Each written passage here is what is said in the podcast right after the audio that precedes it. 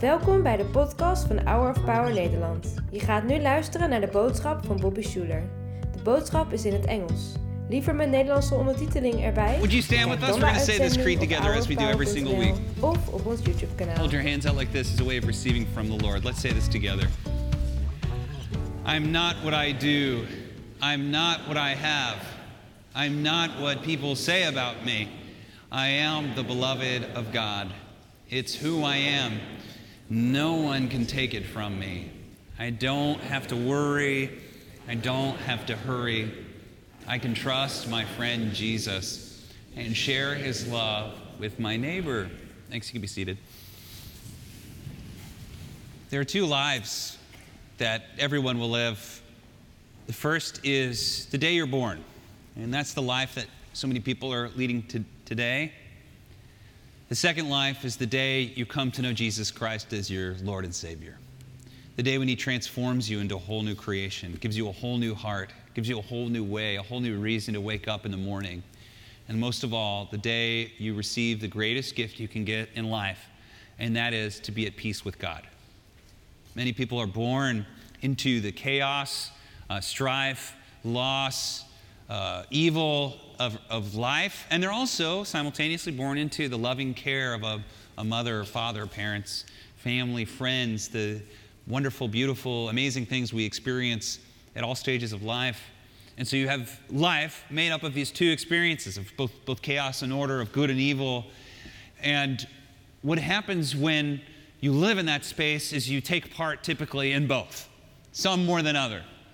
But because of this, many of us walk through life with all sorts of guilt and shame and hang ups and all sorts of whatever. And God frees us from that when we come boldly before His throne. Not when we figure it all out, not when we completely understand it, but when we simply, despite our lack of understanding some things, we just say, I trust you, Lord, with my life.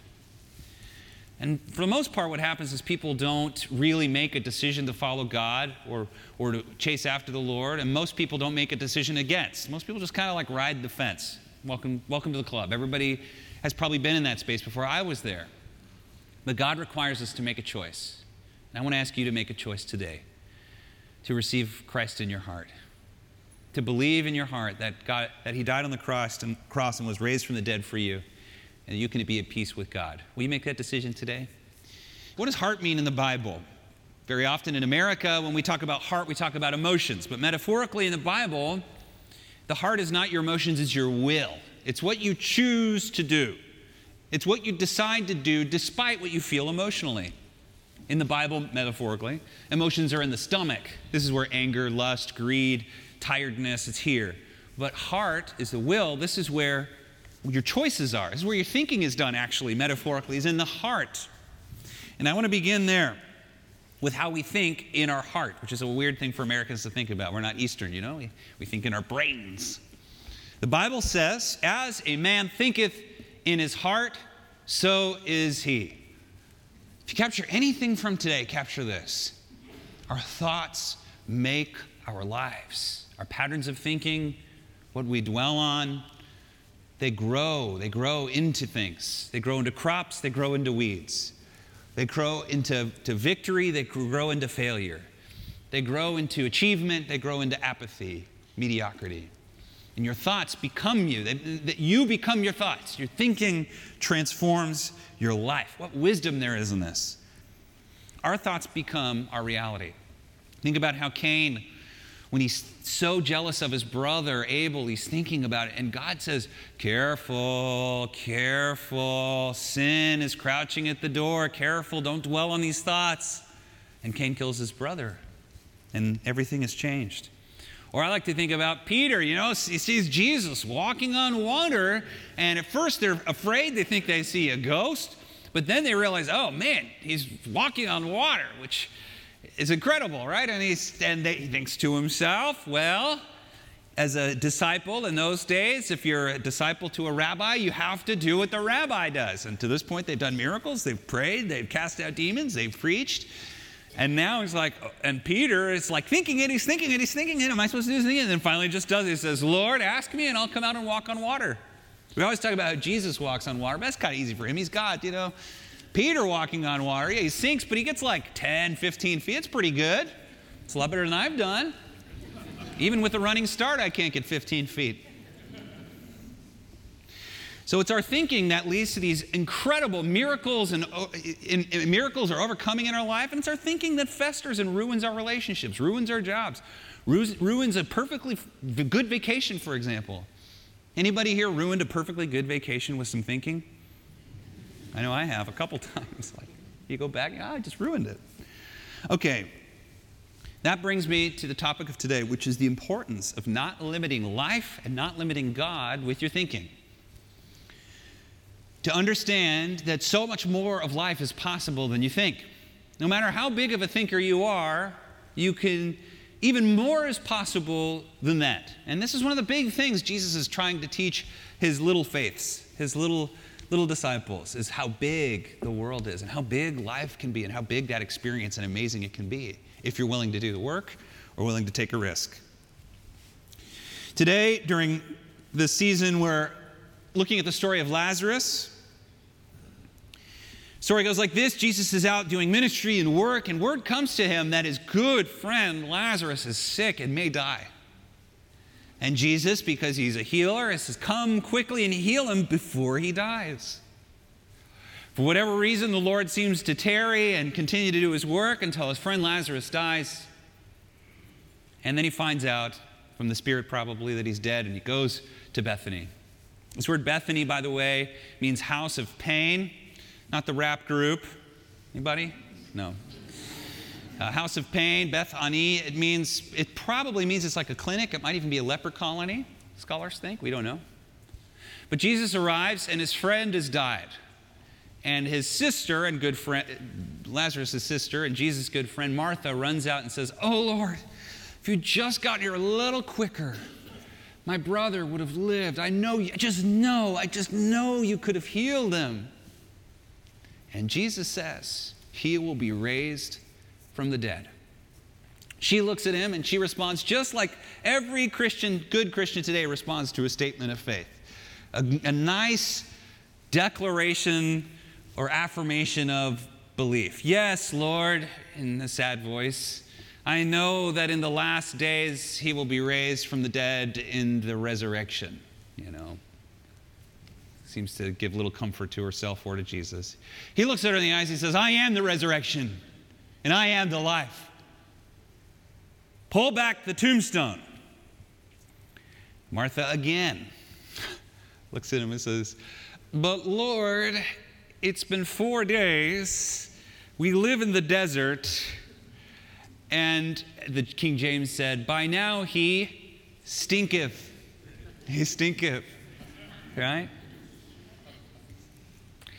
And I always think that Jesus looks at her with lo- you know, loving eyes. Nobody's ever seen this before. She's never read the book. She doesn't know what's going to happen. He looks at her and he says, Didn't I tell you? If you believed in your heart, you'd see the glory of the Lord. And then he looks at the tomb and he says, Lazarus, come forth. And out comes a man looking like a mummy, wrapped up in linen, even his face, doesn't know what's going on. He's just been touched by God. Now, what I really want to look at here, it's interesting because um, you see the story of Martha, and you see how Martha believes in God. She's a committed Jewish woman. She loves her brother, but her frame of thinking is Jesus can heal people if they're alive. But once they're gone, they're gone. In fact, Jewish custom, the reason they would put them in these caves, typically they would take someone who's died, they would wrap them up, put them in the cave for one year until their body decomposed then they would take the bones and put them in a little box and put them like in a wall. And in fact, Jewish custom, it's not in the Bible, it's not a true thing, but Jewish custom said that the soul remained in the body for three days. That's why the Bible says four days. The assumption is he's already gone, he's in heaven. You know, he's, he's, he's out of here. You can't get a guy back from heaven into a stinking body, and oh, yes, he can. And this is what I'm saying. This is the world that Jesus has prepared for, the, for those of us who believe a world with limitless possibilities. And that's what I want to get you to today. It'll be such a gift for your whole life if you can receive what I'm giving to you today. And that is that what Jesus said is true. All things are possible. All things are possible for your life. It is possible. Uh, here's, you know, someone might say, Do you really believe he raised a dead guy from the dead? Do you really believe he walked on water? Do you really believe he was raised from the dead? And the answer is yes, I do. I'm not in the business of asking if God really did it. I'm not in the business of asking if God really said it. He said it and he did it. What I'm in the business of is telling you he's still saying it and he's going to do it in your life. Amen. And I want you to believe it today that we live in a world just slathered in miracles for those who believe. So believe today. Here's a good saying I don't have to understand everything to understand anything is possible. I don't have to understand everything. I don't have to understand all the math. I don't have to understand all the metaphysics. I don't have to, have to learn about quarks. I don't even know what that is, but I know it's a sciencey thing. I can know that all things are possible in God's big universe. And I know that the more we study it, the bigger and weirder and cooler it gets. So, I can understand this. Anything is possible in God's big universe, and anything is possible for you. This is what we call possibility thinking. Possibility thinking. Dr. Schuller coined this phrase. Now, growing up as a kid, I used to think that my grandpa taught positive thinking because I didn't really listen to his sermons. I was a kid. You know, you put a tie on, a jacket on, and you go into the concourse and run around with your cousins. That's what I did at church. when I became an adult and was mentored by him and began to hear a number of his sermons, I realized he didn't really talk about positive thinking very much. He talked about possibility thinking. Positive thinking is a little bit Pollyannish, you know, from idea of the 30s, just only focus on what's positive, and there's some good in that, but really he framed it more as, yes, you see the bad that happens and the good, and you try and focus on the positive things, but here's what you focus on. You just fall in love with everything that is possible, not positive, possible. It's possible for me.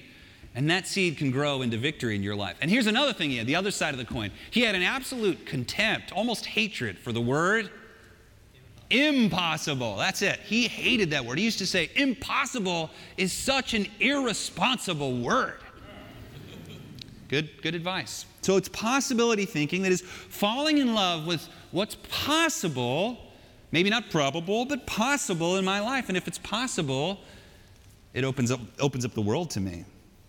One of the best stories he used, true story.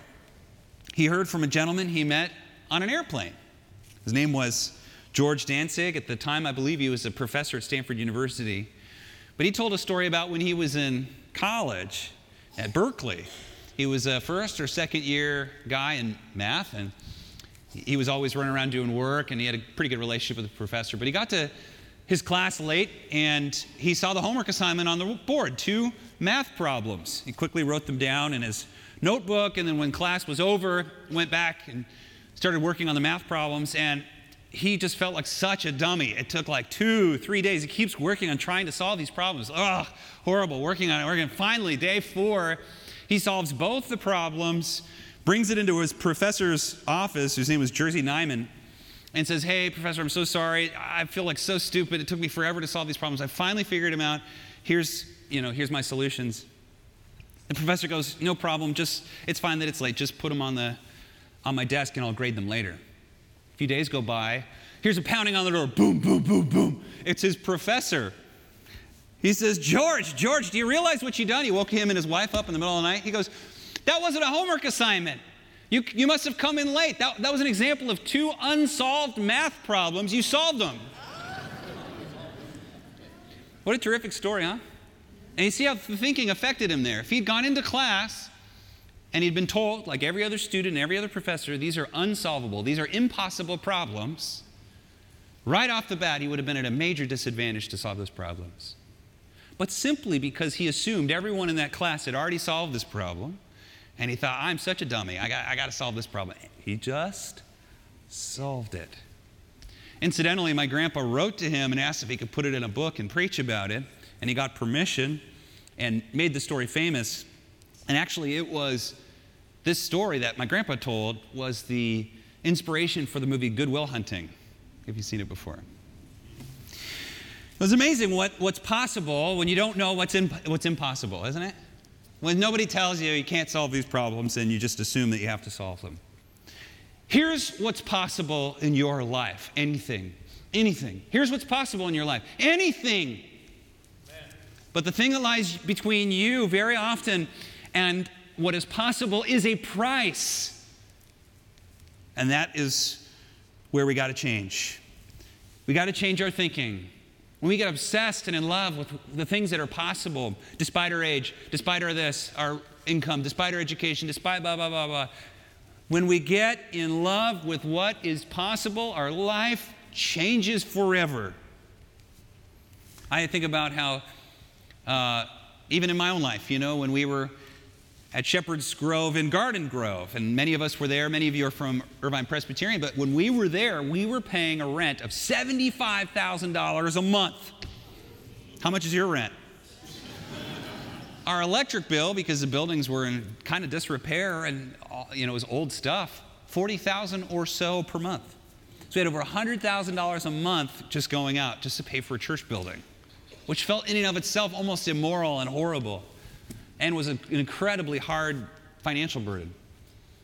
So I, we just got this idea: what if we can just find someone to give us a building? And everybody was like, "That's not possible. That's impossible." See how irresponsible? That's impossible. It's impossible. Meanwhile, there was another church, Irvine Presbyterian, that was having conversations. Probably that went something like this What if instead of just trying to survive, we wanted to fill this building up with people? What if we started partnering with other churches? What if we found a way to get people here again? What if we found a way to do what we used to do back in the day when we had events and da da da da da? And wouldn't you know that the Lord brought those two possibilities together, and here we are, a new church with a free building? Guess how much our payments are on this building? Not 75,000. That's a good. I think this building's worth, what's that? Did I hear an amen? I think this building's worth like $20 million. That's possible. And it happened. God is good. Man who wrote The Shack tried over and over and over to get his book published. No one would publish it, so he self published it. Guess what happens when you self publish a successful book? You make a lot more money. That's what we in the publishing industry call a win. When you publish a book, you get about a dollar a book. When you self publish a book, you get about $10 a book. And he sold 20 million copies. When the guys put out this show, The Chosen, I heard about it. I was an impossibility thinker. They said, We want to create this Jesus show, and we're going to pay for it through donations, and we're going to put it on an app. And people are going to have to download an app to watch our show. And I said, Impossible. No way that's going to happen. Who would do that? That's dumb. That is dumb. It's a huge, huge success. So, this is why possibility thinking is so important. It changes the way you think, it changes the projection of your life, changes the direction, the destiny of your life when you change how you think. When you expand how you think, become a possibility thinker, your life gets bigger. You get bigger. Everything around you gets bigger, and that's awesome. You want your life to change? You have to change. When life uh, when you change, it all changes. When you get better, it all gets better. When you get bigger, it all gets bigger. It's all about how you change your thoughts and who you're becoming. I think a great life, if you want a great life, it's as simple as creating, hear me, friends, you want a great life? You want an amazing life? It's as simple as creating an amazing day. Almost anyone can make at least a day great. Anyone can make it a great day most of the time. There are those days you can't, but most of the time you can make it a great day. Everybody agree with that? If you can make it a great day, five days or six days out of seven, you would probably call that a great week, wouldn't you? And if you can make, say, three out of four of your weeks a great week, you would call that a what? A great month. And boy, if you could make those maybe let's say 10 or 11 months out of a year, a, you know, great months, you would have a great a great year, that's right. And if you had most of the years of your life were great, I don't know about you, I would call that a great life. It doesn't start with making a big life, it starts with making a big day and doing it every day. That's what makes all the difference. Every day, making a little bit different. Anyone can make a day great. And can I tell you, friend, that changes everything in whatever it is you do, whether it's being a parent or, or your job, your vocation, your calling. That it's not just that you do awesome all the time, it's that you give it all you've got all the time, even when you stink. And that, that makes all the difference. That all, that's all that life asks of us. It's not that we're the best, but that we give it our best. and forget the rest. So I want to challenge you today to change your limiting beliefs about what's possible for your life, change your heart towards God and His people, change your attitudes towards staying power, which is also very hard. In a marathon, there's a lot of people at the beginning, very few at the end, but almost nobody in the middle. You always run alone. It gets boring and hard. So get through that. And know most of all that if you want to win it, you've got to be in it, as Felix Dennis said. Great line. Know most of all that in your life anything is possible. Just change your thinking and your life will change. Father, we ask for that in Jesus' name to transform the way we think, transform our minds, and to help us keep that mental attitude, and we know everything will change in our lives. We trust in you, Lord, and we thank you. It's in Jesus' name we pray. Amen. Bedankt voor het luisteren naar de podcast van deze week. We hopen dat deze boodschap jou heeft bemoedigd. Wil je meer weten over Hour of Power of dagelijkse bemoedigingen ontvangen? Ga dan naar www.hourofpower.nl.